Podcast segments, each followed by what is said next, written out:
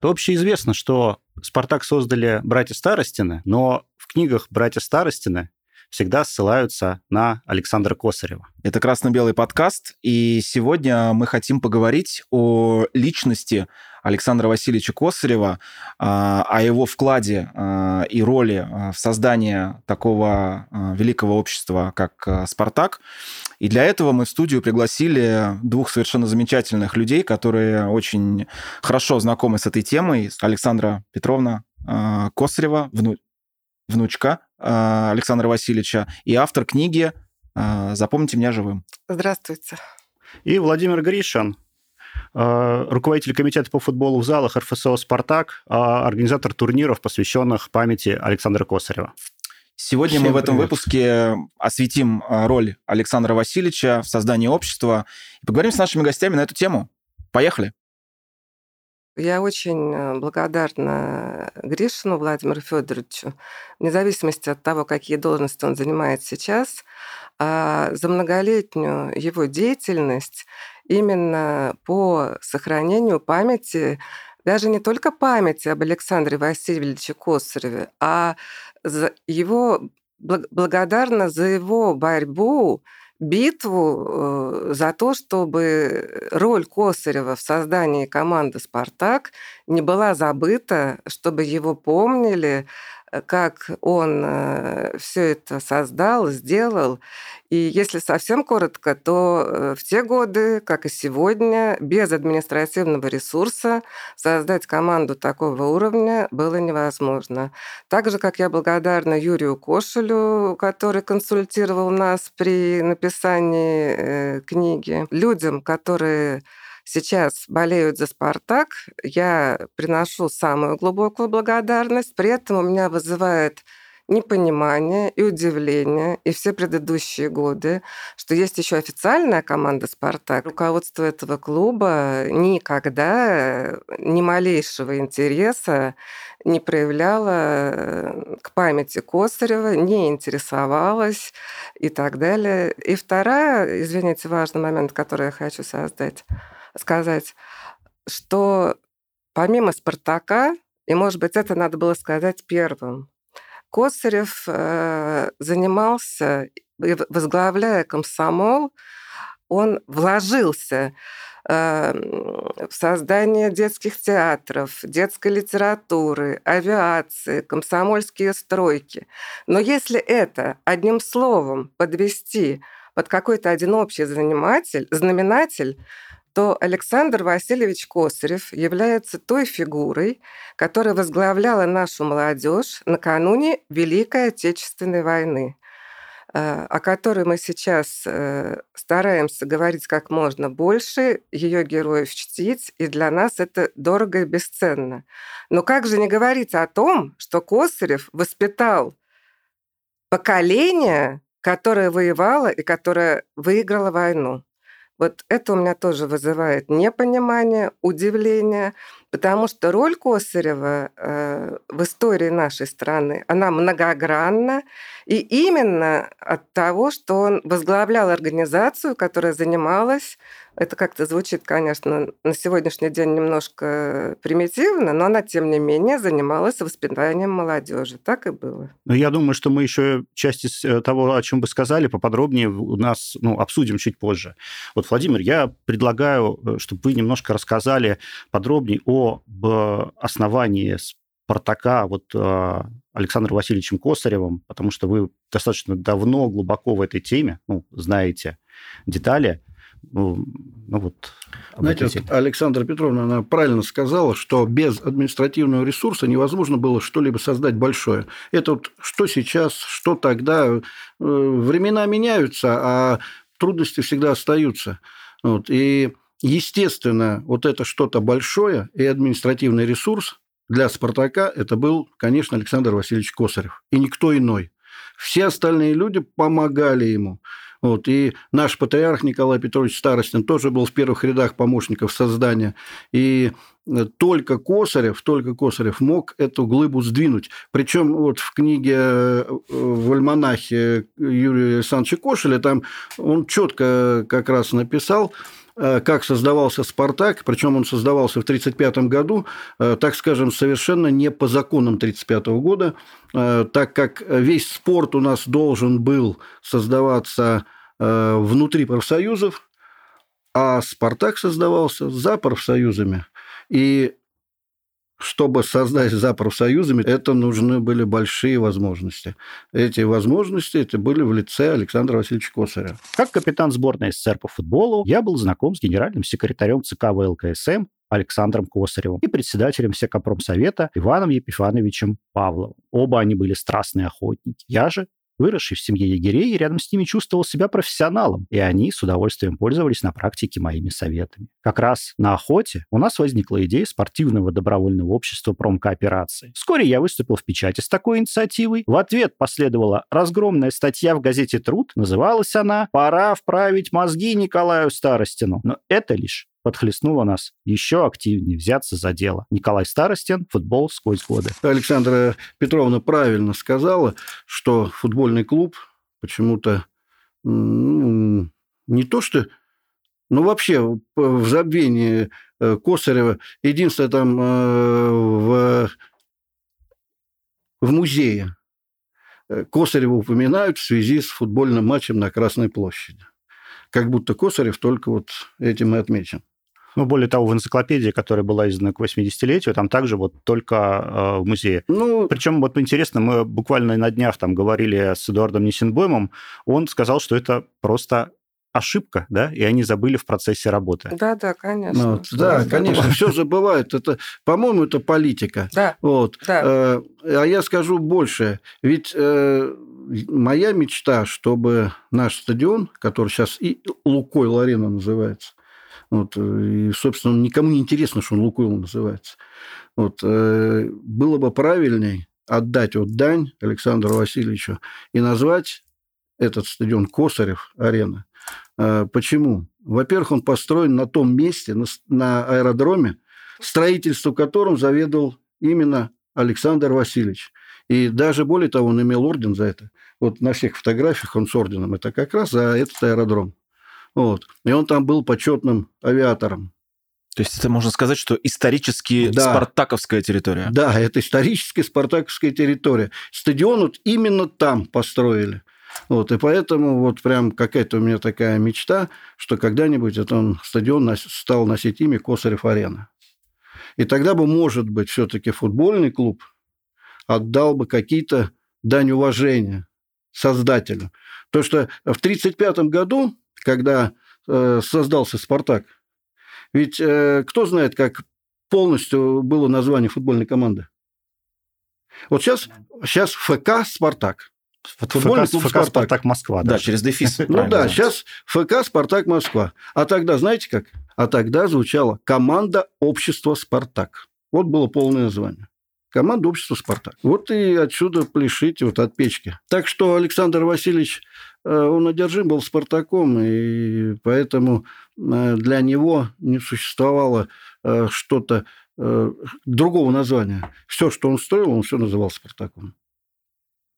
Поэтому и наше общество, и я больше скажу, что на это название претендовали наши, так скажем, извечные враги из команды тогда на УППВ, потом там ЦДК, ЦСК, вот. Они что же мечтали заполучить это имя «Спартак». Но опять-таки, э, благодаря там стечениям обстоятельств и, может быть, деятельности Косарева, я не могу это утверждать, но, тем не менее, это название э, осело, так скажем, у нас. Тот же, э, насколько я знаю, он создавал... «Спартак» пытался создать еще до того, как, э, собственно, создал общество. А, по-моему, в 25 году была футбольная команда «Благуша», которая была переименована. Как раз он работал, по-моему... Он, э, когда пришел э, в райком комсомола работать, это, Бауманского района, вот, он, кстати, где-то там же на Бауманке родился, вот, в свой родной район, где родился, вот, он первым делом, первым делом уже к тому моменту он был, э, так скажем, э, очень увлечен э, коммунистической группой «Спартак», а потом уже и дальше «Спартаком» как гладиатор. Видимо, там почитал Джованьоли, еще там какую-то литературу. Вот, и «Спартак» для него стал вот кумиром. И поэтому, создав или переименовав вот этот я момент точно это не вот знаю. Это вот рабочая партия, да, речь о ней? Ну да, да, конечно. Вот. Э, ну, это песня-то. Да, Мы да. шли под грохот канонады. Спартак да, Роза Люксембург, вот это... Ну, вот. Это же, конечно, все это отложилось в Косареве. Э, я так понимаю, наверное, такой был твердый же, наверное, большевик. У- убежденный. Ой, убежденный. Конечно, безусловно. Вот. Поэтому как бы это все через него прошло. Вот, и Спартак для него стал вот прямо олицетворением всего. Вот, и поэтому как бы все, что, с чем он сталкивался, он все называл Спартаком. То есть можно сказать, что он был как бы, ну, идеологом, да, вот название вот этого, сам Косарев? Ну, я не знаю, идеологом или нет, но я знаю только одно, что он был настолько ему увлечен, что э, вот он создал в Бауманском районе, от, поехал, его назначили в Ленинградский обком комсомола. Угу. Там он создает женскую команду «Спартак», там создает общественно-спортивный журнал, и тоже его «Спартак» называют. Ну, это же неспроста. Так что Э, так скажем, спартаковец номер один – это у нас Александр Васильевич Косарев. Наконец, когда все чинно расселись за столом, Николай торжественно объявил. Вчера меня вызвал в ЦК комсомола Александр Васильевич Косарев. Подумайте над организацией добровольно-спортивного общества, сказал он, которое объединило бы всех физкультурников промысловой кооперации. Андрей Старостин, повесть о футболе. Давайте поговорим о нем э, как, как о личности. Наверное, вот вы можете да, больше, больше на эту тему рассказать. А какого уровня вопроса он решал? Ну, мы, в принципе, уже так более-менее поняли. Что это был за человек? А, вот Расскажите о нем. Ну, это трудно сказать, с чего начать. Но если наши слушатели молодые вообще представляют, что такое комсомол, я попытаюсь это объяснить э, буквально двумя словами. Вот э, взять э, все население, предположим, нашей страны в те годы. Вот примерно в 15-16 лет считалось большой честью быть принятым в комсомол. И до 28 лет, если я не ошибаюсь, люди оставались комсомольцами. Соответственно, можно представить, какое количество людей было в этой организации. И э, в 29 году Александр Васильевич Косарев стал э, генеральным секретарем э, комсомола, и в те годы его должность называлась также как генеральный секретарь, ну, может быть, это было чуть позже, не имеет значения, но, в общем, так же, как должность Сталина, генеральный секретарь, генсек, генсек да. Только разных только, э, только, ну, был, все знают, были партии и комсомол. Да. Вот э, Сталин партия, Косарев все годы комсомол. Но э, нужно понимать, что он был, если не полным бессеребренником, но что он шел, вот это мне хочется сказать людям, чтобы они обратили внимание на мои слова. Он шел по этому пути Э, не ради карьеры, не ради каких-то там власти, не ради славы. Он шел э, абсолютно по э, в силу своей огромной веры. Тогда он не он один таким был, Э, в коммунистическую идею, потому что коммунистическая идея позволила ему, мальчику из рабочей, очень бедной семьи, который работал с малых лет э, на заводе, подняться э, высоко, то есть она открыла для него возможности проявить себя в самых э, разных э, сферах э, жизни. Но он не имел никакого специального образования, он, выражаясь современным языком, сам себя сделал, self-made, он сам очень много читал, он дружил и с поэтами, и с литераторами, и играл в шахматы, кстати, очень активно, и дружил с Михаилом Ботвинником. У него в жизни были самые разносторонние увлечения, он был человеком очень честным, порядочным, любил принимать друзей у себя в доме. Скажу о книге, которую вот сейчас могут э, видеть наши слушатели, потому что эта книга э, сделана мной. Литературную запись осуществил Анатолий Головков – Э, как раз для того, чтобы читатели увидели неформальный, э, не какой-то официальный образ этого человека. И назвали мы эту книгу «Запомните меня живым», потому что книга на основе воспоминаний его вдовы и его дочери рассказывает именно о том, э, каким человеком был Косарев. Книга страшная, читать ее тяжело. Я имею в виду, что это не легкое чтение, это не билетристика, но тому, кто интересуется историей, она, безусловно, должна понравиться, потому что там огромное количество фактов. Она основана на архивных и мемуарных различных э, материалов. И кроме того, Анатолий Головков человек очень талантливый, который делал литературную запись. И он вошел, вжился в образ, и он даже мне говорил, что пока он писал, у него возникало чувство, что он сидит с Косаревым за одним столом, пьет чай, и вот Косарев ему рассказывает свои мысли, вот о чем он думает, допустим, сидя даже в камере. Ну, если кто-то до сих пор не знает, у Косарева очень трагическая судьба. Он, он был арестован. Он был арестован 20, 28 ноября 1938 года и 23 февраля 1939 года, вот, собственно, перед этой печальной датой мы и пришли к вам, чтобы вспомнить этого человека. Да, мы хотим обозначить, что этот выпуск, он будет приурочен, собственно говоря, к 23 февраля, к дате расстрела Александра Васильевича. Расскажите, а как вообще пришла идея создания этой книги? То есть вот откуда? Вы, вы захотели как бы, ну, увековечить воспоминания о нем, да, то есть сделать книгу такой автобиографичной? есть... Нет, я могу объяснить. Это просто. До этого была одна книжка, единственная, Трущенко. Это тоже замечательный историк, но она была написана в поздние советские времена. И она была написана скорее а, безусловно, мы этой книжке тоже радовались, но она была написана как официальный, очень напоминала учебник по истории, и она не очень была читаема. И Это в ЖЗЛ. В, Жи... в серии да. ЖЗЛ есть да. такая книжка.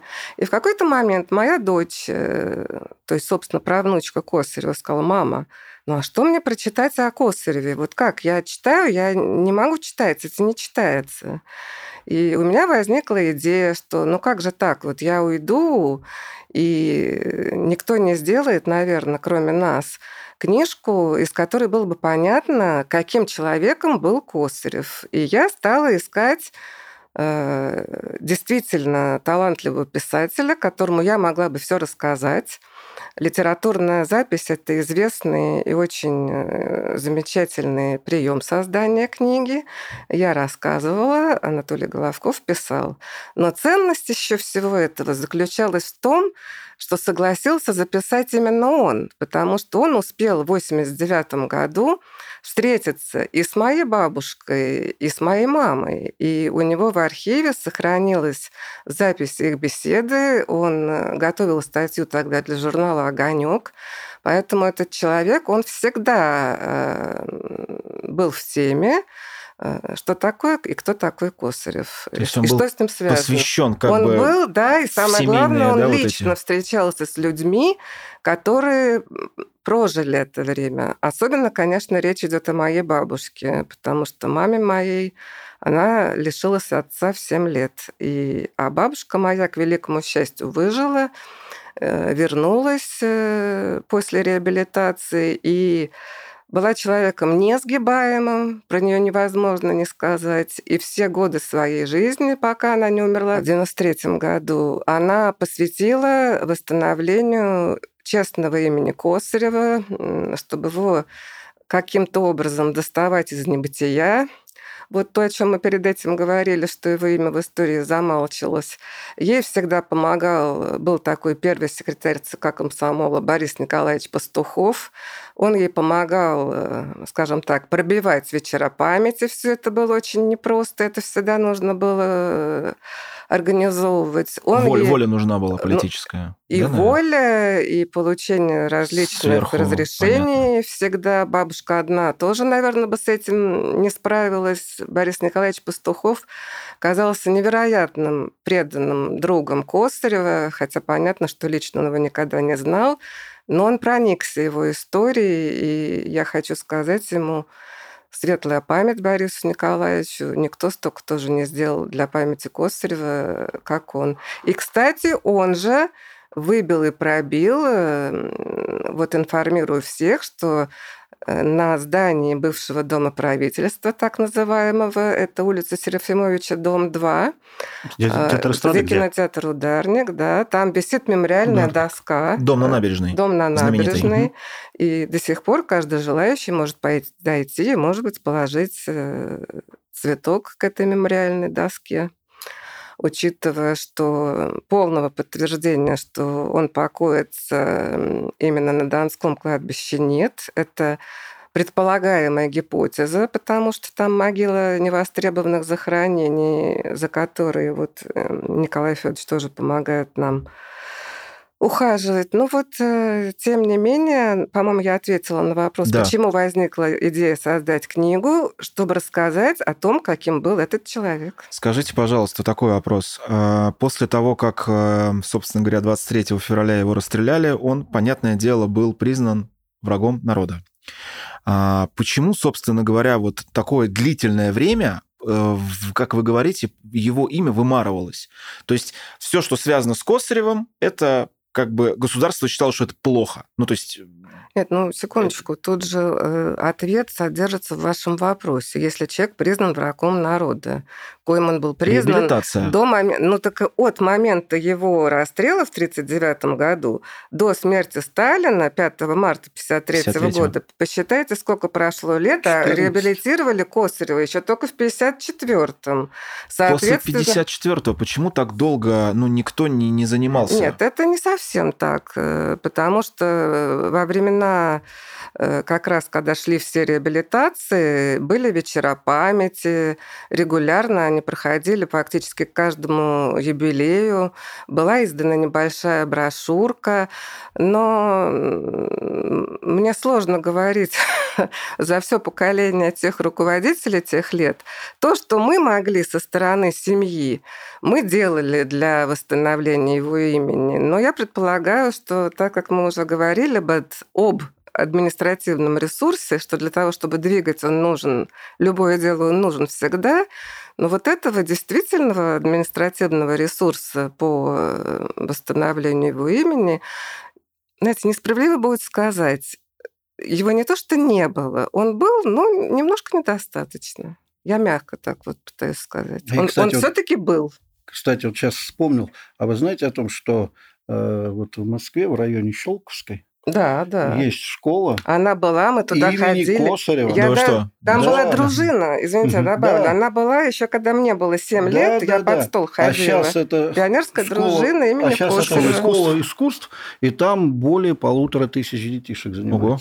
Имени Александра Васильевича Косарева. Это в районе Щелковской, да? Да. да. И мы ходили в эту пионерскую дружину на вечера памяти. Вот буквально с моего семилетнего возраста бабушка, мама там почти каждый год устраивались вечера памяти. Вот таким образом это происходило. И мы туда обязательно пойдем. Да. Сходим. А сейчас вот, собственно говоря, Владимир Федорович, вы проводите турнир, да, посвященный памяти. Я а хочу, я чтобы как это... раз хотел вот при, принес... Расскажите, да. Э, Александр Петровна, вот э, это вот с последнего нашего турнира вот хотел вот вам подарить. Ой, спасибо огромное. Чтобы это у вас было. Спасибо вот. огромное. А это вот медаль из моего архива. Э, это аж с турнира 16 -го года. Спасибо огромное, это очень трогательно. Так Я что... с удовольствием. Ну, мы, в принципе, там не делаем, допустим, какой-то прям вот акцент, что это, это прямо турнир Косарев. Мы много турниров ну, как, проводим. Как не делаем, если он назван его Не-не-не, мы проводим много турниров, и Косарев – это один из тех турниров, которые мы ежегодно проводим. Вот. Причем у меня турнир Косарева проходил как мини-футбол, так и футзал. Вот. Ну, это, так скажем, как обязательная программа. Понятно. Мы это делаем всегда. Вот, и надеюсь я, что будем делать. Я предлагаю еще немножко поговорить э, про, так вот, перемежать э, историями Спартака еще, да, то есть вот э, рассказы непосредственно о Косареве и, э, собственно, о его там знакомстве со Старостиным или вот какими-то деталями, э, которые, может быть, нам известны там по литературе и прочим вот э, об организации в футболе. Ну, потому что все-таки у нас там большая часть зрителей все-таки футболом интересуется, да? А я думаю, вот, что это тут, э, как это назвать, миксы. дружба или симбиоз, я не знаю, как все это угу. назвать. Э, Александра Васильевича и Николая Петровича, она вот просто прекрасные всходы дала, потому что, э, так скажем, Александр Петрович, Александр Васильевич, он выступал так скажем, неким тараном, который пробивал и решал все вопросы. Наверху, соответственно. Да, везде. Вот, но человек, который, извините, мог в любой момент войти к Сталину. Как вы думаете, какими он обладал возможностями? Огромное. Естественно, естественно. А Николай Петрович был первый помощник Косарева, он возглавлял всю вот эту, э, так скажем, низовую систему построения э, футбольной команды, построения общества. Вот. Там же много людей работало. Вы знаете, я до сих пор себе простить не могу, помните, когда фан-клуб находился на Красной Пресне угу. в магазине, приходил э, пожилой старичок такой, ну, наверное, далеко за 80. Вот. И он такой пришел э, с газеткой с какой-то, там все кружки, там подчеркнуто. И он говорит, а я вот один из создателей «Спартака». И я так почему-то скептически отнесся к этому. Вот, хотя можно было бы с ним поговорить и в конце концов там все это э, скопировать. Угу. Но я вот допустил такую ошибку, которую себя простить не могу. Этот человек, естественно, ушел, но его, наверное, уже давно в живых нету. Вот. И, может быть, мы вот утеряли какой-то такой вот интересный факт. Да, песчинку, да, которая... Да. Я только помню, что у него фамилия на букву Г, типа что-нибудь Гурулев там, как, или что-то вот такое. Вот или Гумилев, ну, какой-то такой фамилии, ну, и то не, не запомнил. И я прям очень жалею, что я такую ошибку совершил. Вот. А вообще, конечно, э, над созданием общества, ну, я когда говорю на создание общества, подразумеваю и клуб, Всё. футбольную команду. Конечно, работали ну, колоссальное количество людей. В эту сферу очень много людей вовлечено было. Вот. И, естественно, э, вот даже поймите такую простую вещь, что вдруг, даже если есть покровительство сверху, создали общество, создали команду, а сразу вопрос, а на какие деньги? Ну да, первое. Откуда деньги-то? Вот сейчас создайте что-нибудь, и сразу, где деньги? Где деньги, Зин? Да, да где даже деньги, книгу Зин? не можем издать большим. Вот. Так вот, опять-таки, так скажем, э, все новое, хорошо забытое старое. Так э, вот как раз, когда создали вот, э, вот в этой промысловой кооперации, которая как раз-то и была вот за профсоюзами, что было дальше? Вот, созвали всех этих представителей, вот, и, естественно, красиво доходчивым языком объяснили, ребят, вот мы для вас создали общество, Спартак, красивое название, угу. все. Вот оно молодое, оно молодежное, оно для вас. А вы давайте там со своих доходов по копеечке. Да, по копеечке. Вот. И в какой-то момент общество «Спартак» стало процветающим и богатым. И туда пошли лучшие спортсмены. спортсмены. Ну, допустим, э, мы знаем, что Георгий Серафим Знаменский угу. из «Динамо» уходит в «Спартак». Это вот уже с того момента зарождается вот это вот противостояние, противостояние «Динамо-Спартак». Ну, вот. Э, все футболисты начинают стягиваться в «Спартак», потому что в «Спартаке» есть деньги. Это опять вот как сейчас. Спонсор просто, хороший да. спонсор. Вот. Как сейчас. Если у вас нет денег, ну, вы набираете тех игроков, кого по деньгам можете. А если есть у вас деньги, вы берете лучше. Так и тут случилось. И благодаря Александру Васильевичу общество «Спартак» стало достаточно на тот момент богатым и мощным. И это было до его смерти. А после его смерти мы знаем, что до 50-х годов общество «Спартак» где было? И футбольный клуб. Ну, в смысле, было, но Был, ну, где? не Ну, на да. тех позициях. И еще э, было э, одно событие, которое как раз клуб признает, футбольный клуб. Это тот самый матч Спартака и Спартака 2, можно сказать, да, ну, двух составов Спартака на Красной площади, а, который как раз организовывал Александр э, Косарев. А Да-да-да-да-да. давайте скажем так, что это не Косарев организовывал, а Косарев пробил это дело, организовал как раз -то, там вот Николай Петрович Старостин, его там... И вся ну, команда. все- да, да, вот вся команда вот этих спартаковцев на тот момент. А Косарев, ну что, он бы это пробил. И Косарев не мог допустить, чтобы там играли там Динамо, там ЦДК. Нет, только Спартак, два состава. Вот. И это говорит о чем? Опять говорит о том, о его возможностях на тот момент. Сам факт выступления на Красной площади на глазах всего руководства страны так завел нас, что играли не щадя себя. Матч закончился с результатом 4-3 в пользу основного состава. Стоя рядом со Сталиным, Косарев незаметно сжимал в руке белый носовой платок. Было условлено, если игра вдруг придется не по вкусу лучшему другу физкультурников, то по отмашке платком надлежало немедленно все прекратить. Я непрерывно бросал взгляд на мавзолей, и чем дольше не было взмаха руки, тем яснее становилось. Футбол хозяину нравился. Вместо оговоренных по сценарию 30 минут матч продолжался почти целый тайм. Путь к высочайшему признанию, на который «Динамо» понадобилось 13 лет, «Спартак» преодолел за 43 минуты. Николай Старостин, футбол сквозь годы. Давайте начнем с того, э, что э, «Динамо», при всем уважении к нашим извечным соперникам, вот, у них не было Косарева. А у Вот них это зато был весь ответ. Это Лаврентий может, у них может быть кто угодно. У них не было Косарева. Ну вот об этом матче, И кстати, Старостина. есть в книге. Извини, что Косарева. перебиваю. Да, давайте сделаем отсылку, что в этой книжке есть отдельная, по-моему, даже глава, посвященная Отдельная этому. глава, да, безусловно, посвященная э, созданию команды футбольный «Спартак», и там рассказано достаточно подробно вот об этом матче. Александр, а вот хотел спросить, э, каким образом ну, достаточно молодой человек так быстро достиг вот, э, вот этого уровня? То есть, э, ну, сначала он там простой рабочий, причем это, по-моему, в 9 лет, да, или в 10 лет начал работать Ещё на раньше. заводе.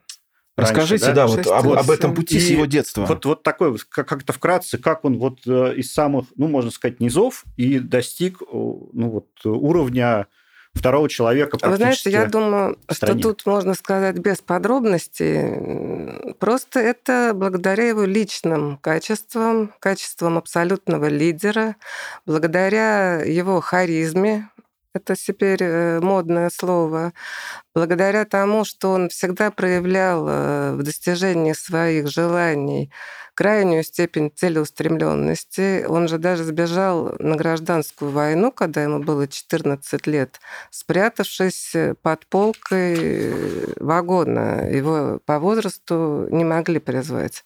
Поэтому он самыми разными способами всегда достигал своих целей. Любой человек, какой- который достигает какой-то высоты, он прежде всего достигает этой высоты благодаря своим внутренним качествам. расцвет его карьеры, да, там 30 плюс, условно, да, ему было, а, что глава государства боялся его, скорее всего, да, за счет... вот- Сталин боялся кого-то.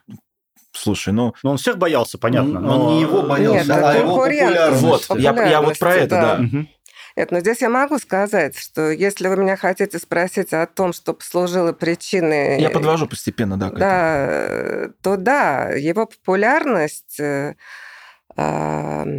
кстати, во многом еще и потому, что он был очень хороший оратор. А, Его популярность была очень велика, и поэтому с течением времени, э, поскольку, она становилась все больше, больше и больше, его знали ну, буквально от мала до велика. Знали и искренне любили люди. И поэтому он стал э, для Сталина представлять некоторую угрозу, а, но как его, даже вот то, что вы называли маленьким генсеком, это тоже короткий ответ на этот На этот я вопрос. вопрос. еще хочу добавить. Да-да. Ведь э, именно при жизни э, Александра Васильевича и благодаря ему у нас каждый год проводились физкультурные демонстрации на Красной площади. Вот после того, как его не стало, это все сошло на нет. Вот. А физкультурные вот эти демонстрации, парады, они сопоставимы были по количеству людей, как вот 7 ноября, 1 а, мая. То есть э, это благодаря вот усилиям Косарева собирался вот этот парад мощнейший в Москве вот, и в других городах. Так что вот его деятельность и популярность-то, наверное, начала немножечко раздражать.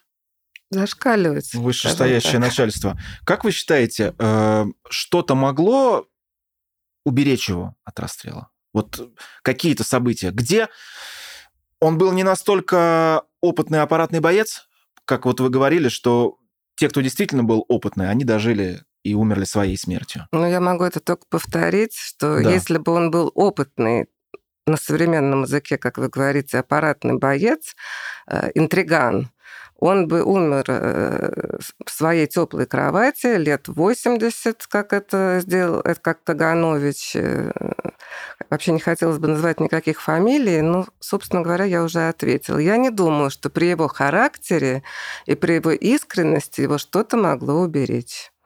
Его могло бы, наверное, уберечь э, только если бы Сталин не был Сталином. Но я имею в виду в этих проявлениях характера, что он все-таки уничтожал э, я тоже считаю, конкурентов. Что.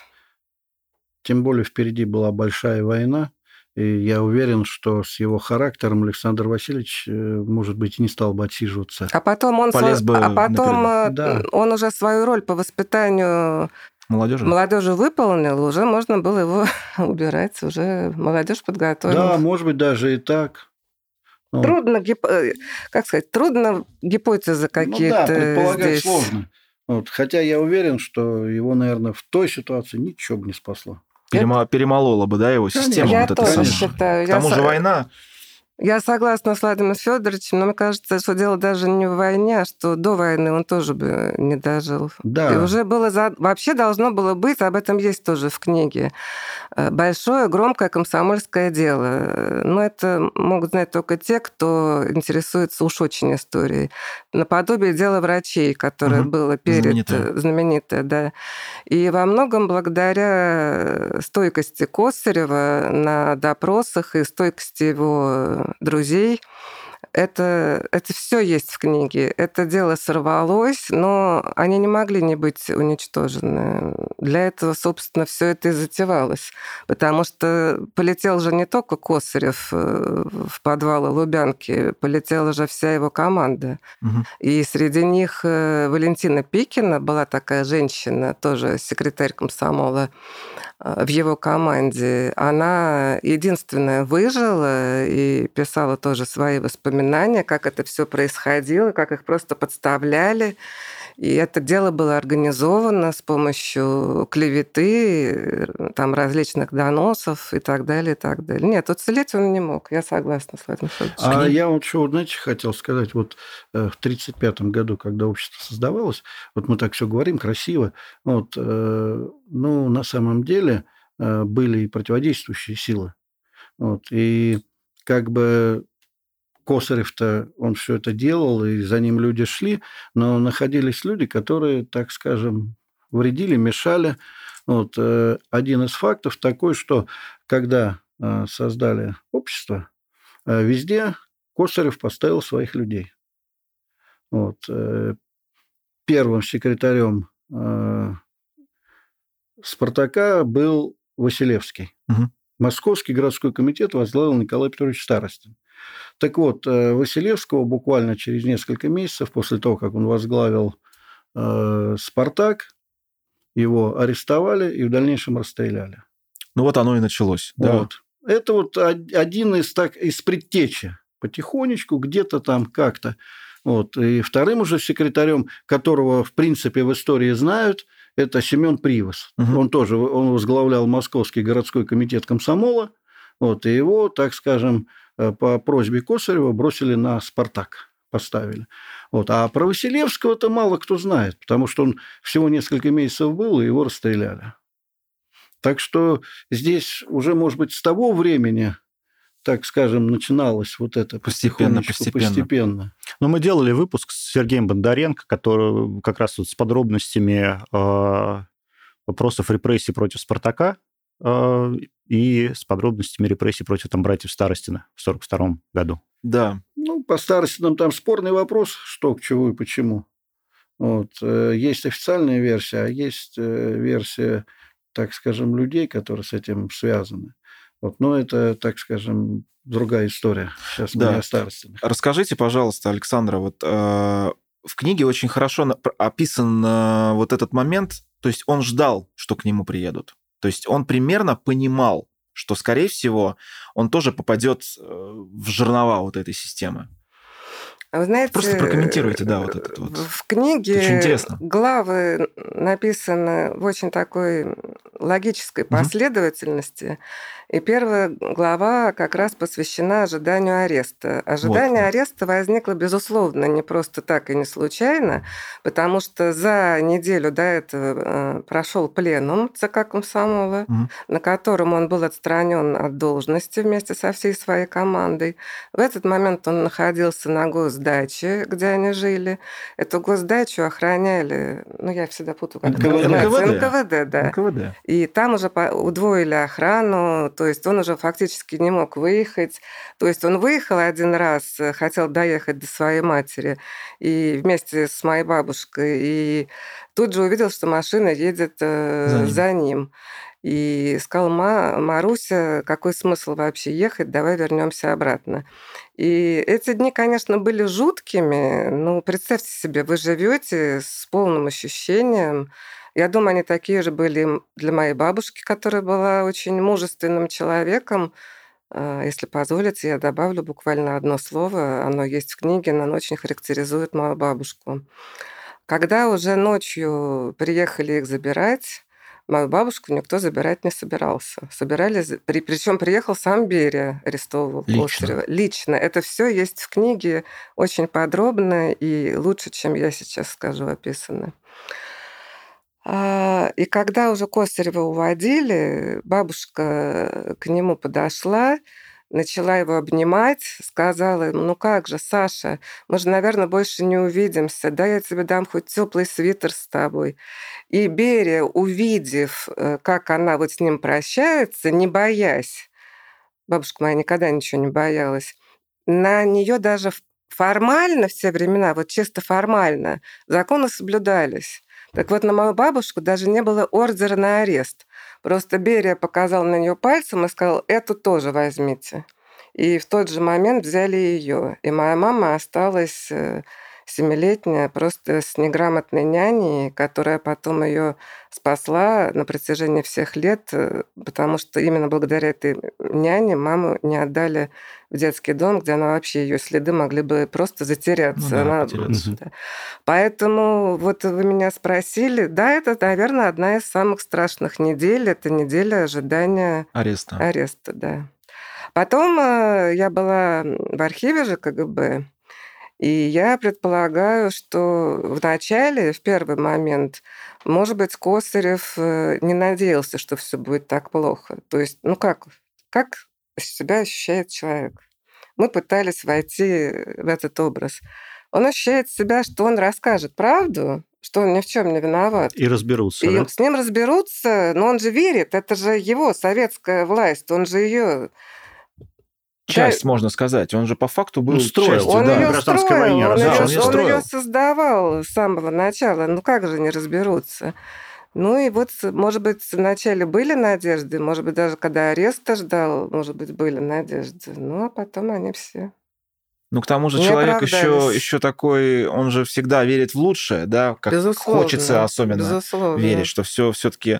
А как сложилась вообще судьба членов семьи? Ну, то есть, вот э, ее забрали, соответственно, вместе с ним. Да, она была реабилитирована, да, впоследствии. Но она тоже до какого года, напомните? ваша бабушка. Ну, да, ваша моя бабушка, нет, она именно моя бабушка. бабушка она да. мать, э, она вдова Косарева, жена его была, угу. она мать э, моей матери. Ваша мама, да. Моя мама, да. Э, но репрессии коснулись, э, как ни странно, и об этом тоже есть в книге, угу. всей моей семьи, потому что бабушку э, посадили одновременно с Косаревым. В 1949 году ее, как ни странно, выпустили, потому что прошло 10 лет. Она побыла полгода на свободе в Грузии. Э, она не могла въезжать в другие места, но в Грузию она могла въехать. И дальше ее через полгода в Грузии опять арестовали. И она опять по этапу попала в Норильск, в один Норильск. из самых страшных лагерей. А потом, э, как только моя мама достигла 18-летия, она была дочерью врага народа, но она была очень талантливым человеком, и она претендовала на золотую медаль в школе. И ее директор школы, рискуя собой, с трудом отбила для нее серебряную медаль. Она сказала, что если... Это при том, что она э, во время войны училась в деревенской школе, а потом последние только классы э, школу заканчивала в Москве. Она получила серебряную медаль, верила, что, конечно, э, она-то ни в чем не виновата. Знаете, я этот довод э, очень много слышала от разных мемуаристов. Ну, я-то не виноват, поэтому меня ничего коснуться не может. И бабушка пыталась ее в письмах предупреждать, что к нам поступают э, дети, которые... К нам приезжают дети, которые заболели моей болезнью. Угу. Это на эзоповом языке. Ну, понятно. понятно. И она ее уговаривала уехать в Грузию. Но она, вот этот как раз довод, что я-то ни в чем не виновата, дождалась ареста. Как только исполнилось ей 18 лет, ее арестовали. Она сидела в бутырке, очень интересно писала сама короткие воспоминания о том, как она сидела в бутырке, 50 человек в камере, и в одной камере с актрисой Акуневской была такая угу. актриса. Ну, это вот судьба мамы. А дальше она встретилась, э, там длинная история. Она с помощью секретаря Сталина, которому писала бабушка, она попала не в Казахстан, где, она, наверное, бы погибла мама. Она попала все таки по месту ссылки матери. В Норильск? Да, да. Но благодаря этому она осталась жива, потому что там все таки бабушка смогла каким-то образом ей э, помогать. И в Норильске она познакомилась с моим отцом, который тоже был, разделял участь, но совершенно по другой причине. Он э, попал в плен, начал э, войну в Брестской крепости, попал в плен достаточно быстро. Из плена бежал четыре раза. Это даже трудно себе представить, mm-hmm. это отдельная история. Хотел написать воспоминания из плена в плен, но просто не успел. И как только он добежал до своих, ну, свои его тут же посадили на 10 лет лагерей. Как изменника, да? Потому что в плен попал. Ну да, ну, у него была страшная. У, многих, у да, него да, была да, страшная это, статья. Это, это известно. Я забыла, как она называлась, но она была очень страшная. Это, в принципе, расстрельная статья, поэтому это счастье, что его не расстреляли. Ну а дальше они там вот познакомились и прожили вместе потом всю жизнь. Когда была реабилитирована, в каком году, а, соответственно, бабушка ваша? Ну, в 54-м. В 54-м, да? Она первая, она из, э, из числа первых была реабилитирована к счастью. Ну а потом я не договорила перед этим, что нельзя не отдать должное многим журналистам. Все-таки они пытались и очень помогали. И э, фактически даже в 80-е годы, в «Комсомольской правде», в 90-е годы, каждому какому-то либо дню рождения, либо дню гибели Косарева все-таки выходили публикации с рассказом о его трагической, трагической судьбе. судьбе да. Тем более это интересно, что коснулось, в общем-то, всей семьи. А, секундочку. Еще же расстреляли прадеда. Вот, расскажите об вот, этом, да. Э, да, а то я, вы сказали семью, я сразу на свою семью ушла. А, нет, э, родной отец моей бабушки, Виктор Иванович Нанишвили, он был знаком близко со Сталиным, и Сталин считал его своим врагом.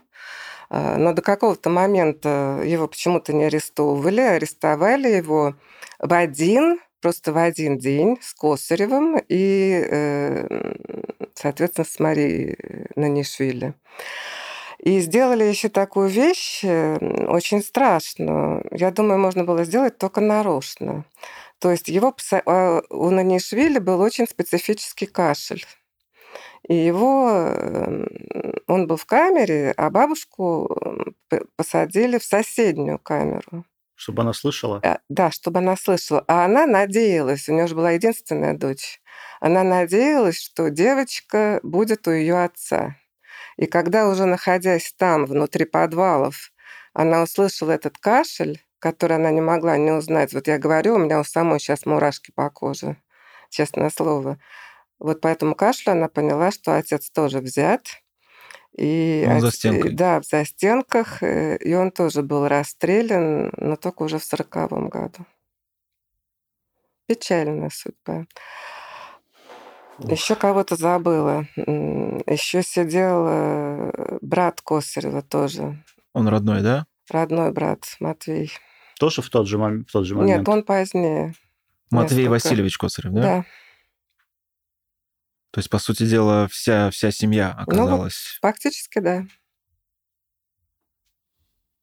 Ну, тогда, наверное, многие так скажем, Даже водитель люди. Косарева сидел, Лично. Э, потому что водитель э, всегда сидел с ними за одним столом. И, соответственно, знал э, много вещей. Ну, да. может быть, даже на самом деле не знал, но у Косарева была такая манера, там не было понятия прислуга в те времена. Угу. Водитель – это друг. Ну да, то есть поэтому, близкий, ну, близкий вот, круг. Да, вот поэтому... Твой. Ну, обычно водитель вообще все секреты знает. Ну да. Скажем прямо. Тоже пострадал.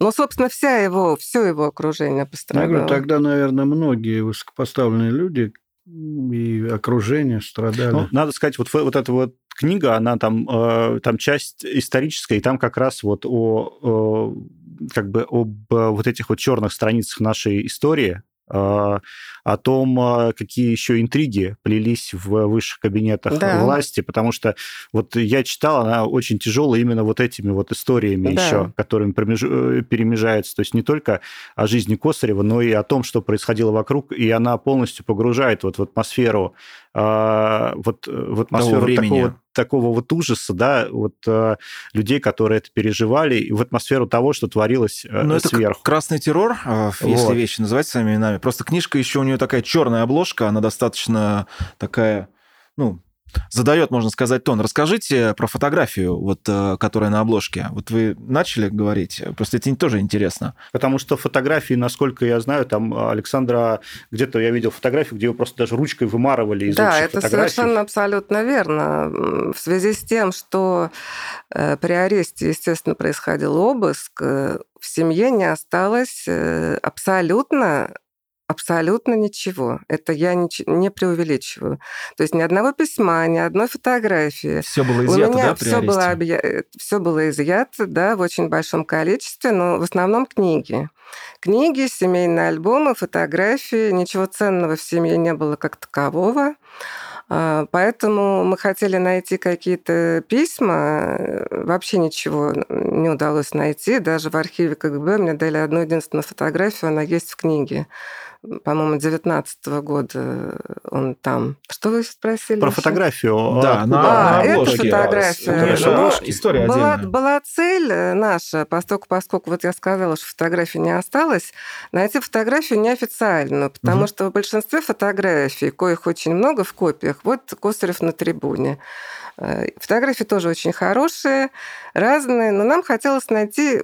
Книга в основном о нем все-таки задача-то была, книга о нем как о человеке. Хотелось найти фотографию, которая показывает больше его человеческий такой облик, а не угу. облик трибуна хотя он все равно трибун, конечно. То есть Просто не, не образ политика, а да, а именно образ, человека. Да, да, да, совершенно правильно вы говорите. Поэтому взяли групповую фотографию, Э, одну из групповых фотографий, вот посмотрели, где он сидит э, в такой свободной позе, и, соответственно, решили поместить на обложку. Поместить на обложку. И, кстати, название мне очень нравится, потому что все, что я сегодня произносила, Это сделано ради того, чтобы вот Косарева запомнили. Я предлагаю тогда поговорить о тех, вот немножко вот от черных страниц э, отойти. Ну, да, вот, безусловно, от этих, конечно. И немножко поговорить как раз о его проектах, о том, чем он занимался э, в жизни, то есть какие-то проекты, которые он курировал, потому что, э, ну, не только же он э, там занимался одним «Спартаком», да? Ну вот а, про Тушина, опять же, давайте вернемся. Вот, да, да. Вот, аэроклубом там и прочими, то есть вот э, э что ну, так сказать, что он создал, какой след оставил вот именно с точки зрения каких-то вот таких вот общественно значимых проектов. На самом деле «Спартак» – это э, вообще, так скажем, для фигуры, такой глобальной фигуры Косарева, это, так скажем, э, совсем маленький такой пласт. Совершенно маленький. Это он просто оказался самым живучим самым живучим, ну и для нас потому самым что, важным. Потому что люди помнят. Вот. вот э, я даже скажу так, существует такая легенда, насколько она правдивая, ну, мне трудно судить. Э, допустим, знаете, есть одна легенда, когда там братья Старсины вдруг увидели книжку. Угу. Вот, и она там везде ходит. Вот. А вот про Косарева есть такая легенда, что когда он понял, что его ведут на расстрел, вот он произнес фразу «Меня вы можете убить, Спартак никогда». Вот. И, в общем-то, эта фраза, она стала пророческая, потому что, ну, я не знаю, мы все уйдем, а Спартак он будет. Вот. И, возможно, вот из этого маленького, так скажем, для такой большой фигуры, как Косарев, проекта, как «Спартак», угу. наверное, это вылилось в самый большой, вот этот, который через годы будет жить. Вот. А так, конечно, Александр Васильевич-то везде и всюду комсомол. Тогда же, помните, э, этот аэродром Ос-Авиахима, угу. комсомол на самолет, и все, ну... Ну вот я продолжу, да. Э, просто, может быть, это лучше прочитать в книге, потому что в двух словах об этом все равно не скажешь.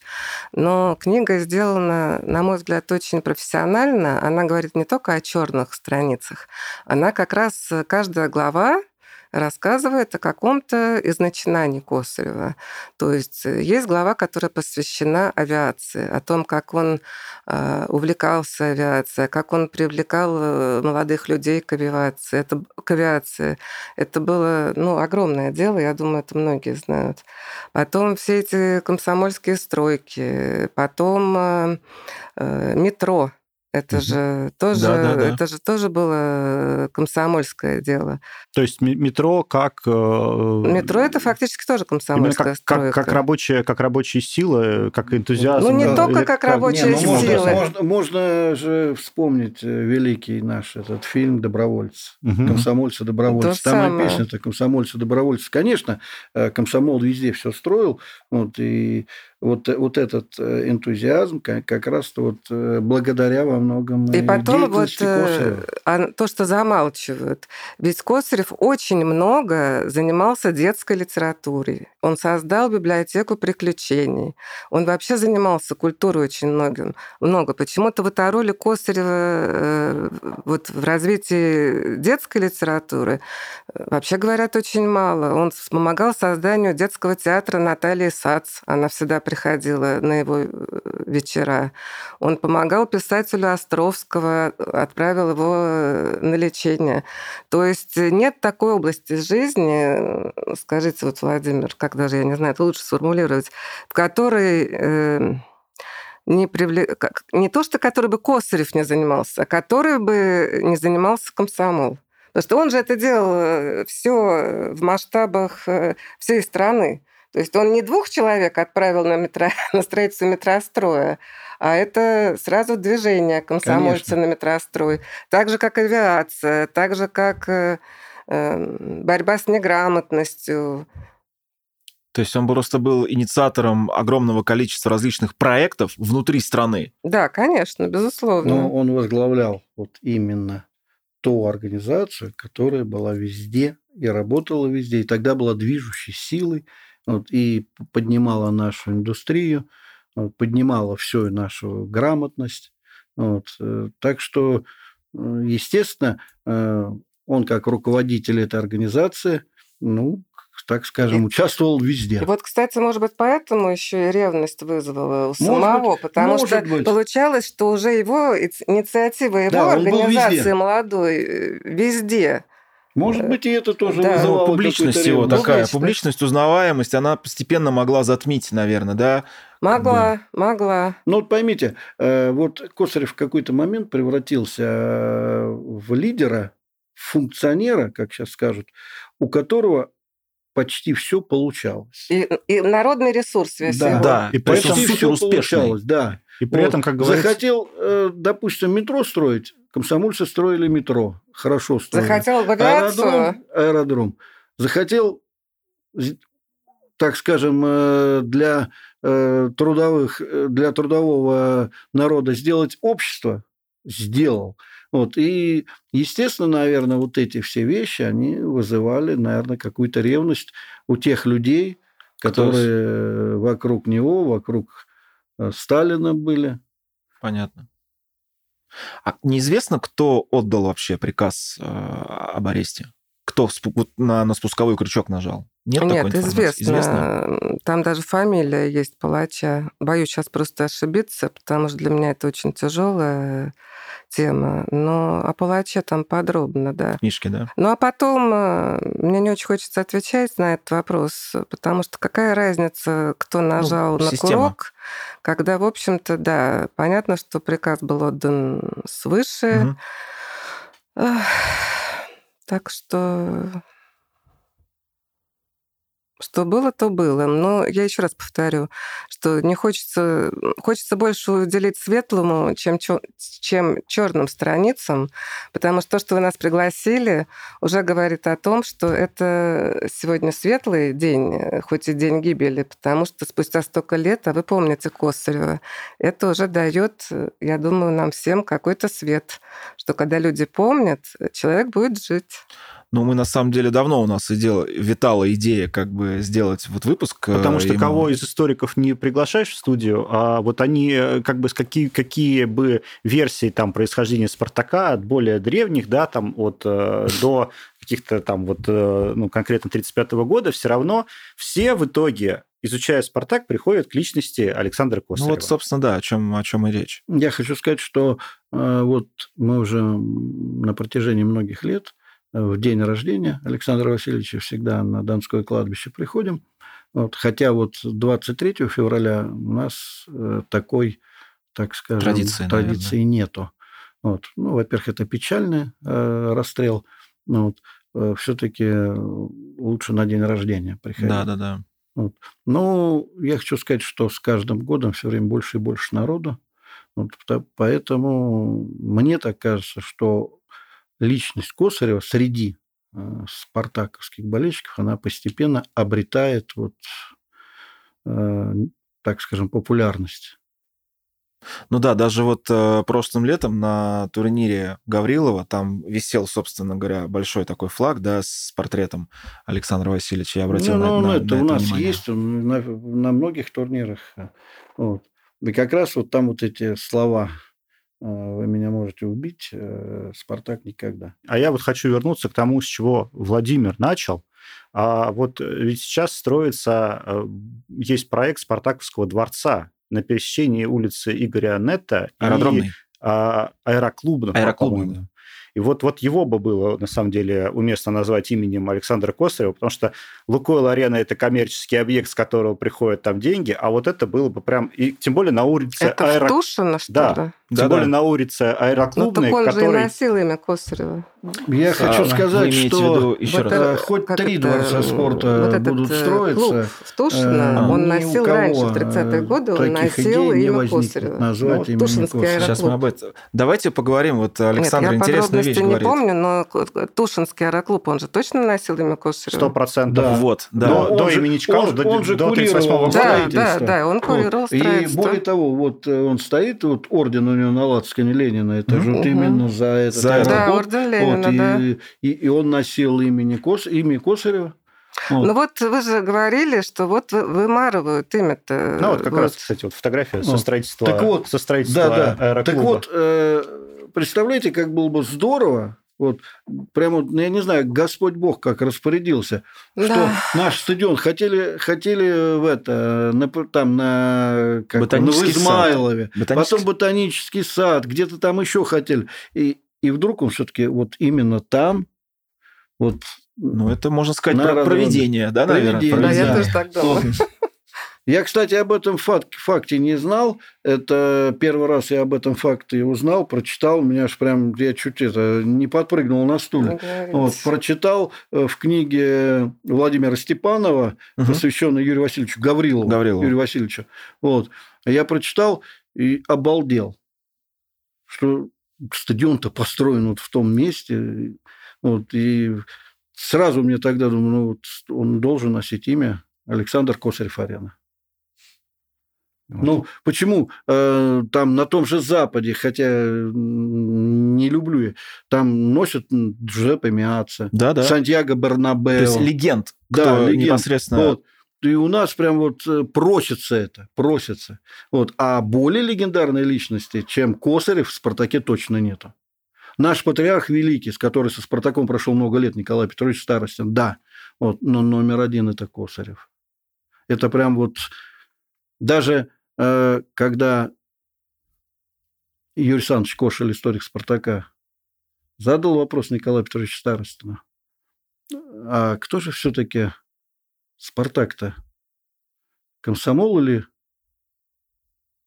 или Косарев? На что Старостин ответил, только Косарев. Косарев и только Косарев. Это его слова. Да. И этим все сказано. Хорошо бы, чтобы проснулся у зрителей интерес к книге, и уже они как-то там приобрели ее или там, ну, то есть, чтобы книгой заинтересовались. Вот. Э, ну, тогда, может быть, мне надо сказать такую фразу, что сколько бы вы мне не задавали вопросов, ответы на все вопросы как раз есть в книге очень подробно, э, с различными цитатами, ссылками на источники, факты. на факты. Поэтому я думаю, что людям, которые интересуются и Спартаком, и деятельностью человека, который любил Спартак очень сильно, вот, может быть, они захотят прочитать книгу. Уважаемые подписчики, те, кто, у кого есть желание прочитать, приобрести книгу, можете обращаться напрямую ко мне. В контактах канала есть, э, собственно, мои координаты. Если у кого-то есть желание э, профинансировать проект издательства нового тиража, обращайтесь э, через, через наш выпуск, через наш подкаст. Можно это сделать. Собственно, мы предоставим все необходимые контакты. Спасибо большое. Я очень благодарна вам за то, что вы нас пригласили и за то, что вы так много делаете для того, для памяти Косарева. Александр, спасибо, спасибо, что пришли, спасибо, что рассказали, поделились да. своей историей и историей вашего великого деда. Спасибо вам. А сейчас небольшое обращение для тех, кто слушает нас в аудиоверсии. Спасибо вам большое, нам очень-очень приятно. Пожалуйста, поставьте нам 5 звезд или лайк, в зависимости от того, каким подкаст-сервисом вы пользуетесь. Это поможет нам попасть в рейтинги и значительно расширить нашу аудиторию. Очень интересно, откуда вы о нас узнали. Напишите об этом в отзыве. Кстати, в видеоверсии разговора на нашем YouTube-канале «Красно-белый подкаст» присутствует фото вставки, ярче раскрывающие описанные события. Ссылка в описании.